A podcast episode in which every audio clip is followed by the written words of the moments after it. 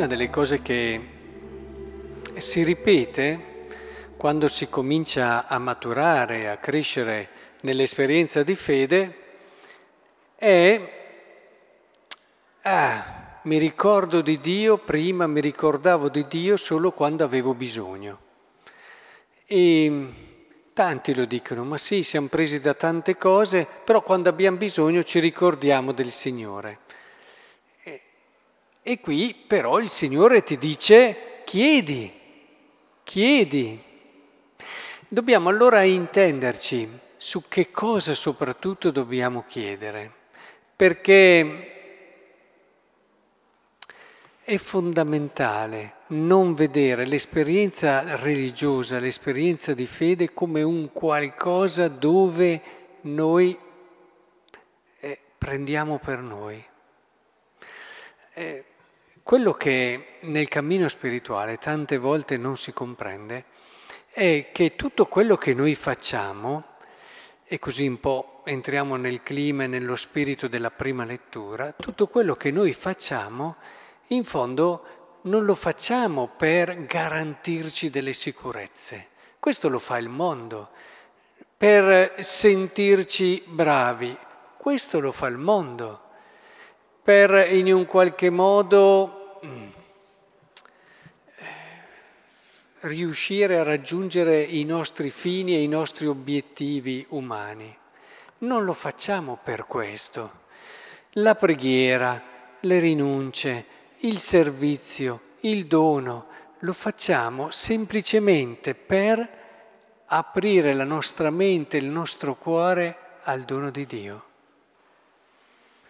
Questo è fondamentale perché si può vivere un'intera esperienza cristiana nella direzione sbagliata. Io posso pregare, posso fare tante opere buone, posso comportarmi bene, eccetera, ma andare nella direzione che non è quella corretta. Ora, immaginatevi uno che si trova davanti a un incrocio, prende una strada che è l'opposto di quella che deve fare e la percorre. E, cioè se io prego e per sentirmi a posto, per sentirmi tranquillo in coscienza, per stare bene io. Non è quella la strada. Stai sbagliando il modo di pregare, stai sbagliando il modo di agire, di fare la carità, di operare. Il cristiano, e questa è la grossa anche rivoluzione che in un qualche modo fa il cristianesimo e San Paolo è un paladino di questo rispetto a quella che erano le religioni, e anche più anche diffuse e anche come dire, che erano presenti fin da prima e che sono sorte dopo, a volte fin troppo umane. Ecco, quello che Paolo ci aiuta a capire è che il cristianesimo va nella direzione opposta a questo atteggiamento. Cioè io prego per riempirmi il mio cuore di quell'amore, della certezza che Dio non mi può abbandonare. E prego perché la mia fiducia in Lui cresca. Prego perché la mia sicurezza e certezza del dono che il Signore mi può fare sia massima e piena. E anche l'impegno e la mia carità sono cose fondamentali, perché se uno non si impegna, non dona, non vince quello che è l'egoismo così radicato dentro di lui, non, non riuscirà mai ad aprirsi al dono di Dio, a parte che vincerà l'egoismo solo grazie al dono di Dio. E così l'umiltà è fondamentale nel riconoscere che davvero tutto dipende dal Signore. E quello che Paolo cerca di dirci nella prima lettura è proprio questo, non sono le nostre opere che ci salvano, ma è proprio questo affidarsi a Lui, questa fiducia in Lui. Allora uno potrebbe anche pensare, beh allora io mi metto qui, mi fido di Dio, non faccio niente, no, non ce la fai mica. Il fidarsi di Dio, quello vero, richiede preghiera costante, richiede tutto quello che dicevamo prima, tutto quello che la tradizione ci ha trasmesso come elementi fondamentali di una sana e matura spiritualità, eh? dall'ascesi al dono, all'amore, all'umiltà, a tutte le virtù che ci hanno sempre insegnato. L'importante è che siano orientate lì. Non a caso i santi ci insegnano che l'umiltà è la catena del rosario di tutte le virtù, perché è l'umiltà che dà l'orientamento giusto a tutte le virtù, alla fede, alla speranza, alla carità. Immaginatevele, senza umiltà potrebbero portarci nella direzione opposta a quella giusta.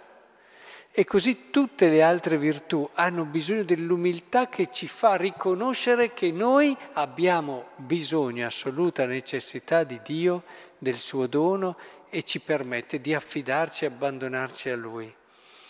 Ora è questo quello che vorrei che comprendessimo, perché questo ci dà una libertà interiore straordinaria e allora ci sentiamo davvero parte di quella che è l'azione di Dio. I santi tante volte facciamo fatica a capirli, pensiamo di capirli e a volte ci sono degli agiografi che veramente fanno un danno alla spiritualità interpretando i santi alla maniera umana e secondo la loro maturità che spesso è molto più indietro.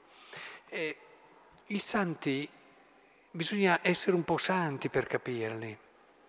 E, e quindi bisogna, quello che loro facevano, magari io lo farei in un certo spirito, in un certo atteggiamento, ma loro facevano nell'atteggiamento invece di abbandono e di fiducia giusto. Quando la gente si avvicinava a Padre Pio, eh, quasi ah, come se fosse un Dio che faceva i miracoli, e lui li mandava via anche in malo modo a volte, ma non sono mica io, ma è proprio così, non sono mica, ma non è mica lui. Ci avviciniamo ai santi come dei super eroi o super potenti con super poteri. Sbagliamo tutto. Un santo è un povero di Dio. È uno che grazie a quello che è riuscito a vivere e a fare è più povero degli altri. E proprio perché è più povero degli altri, non scherzava mica il curato d'Ars quando diceva se Dio avesse trovato un prete peggiore di me, avrebbe dato a lui tutte le grazie che ha dato a me. Non lo diceva per scherzo, lo pensava davvero. E noi facciamo un sorriso a volte, ma perché quando ci avvicineremo davvero a Lui, entreremo in questo orizzonte di cui ci parlava Paolo e capiremo che è proprio da lì dalla fiducia, dall'abbandono e dalla fede che viene ogni dono e ogni salvezza.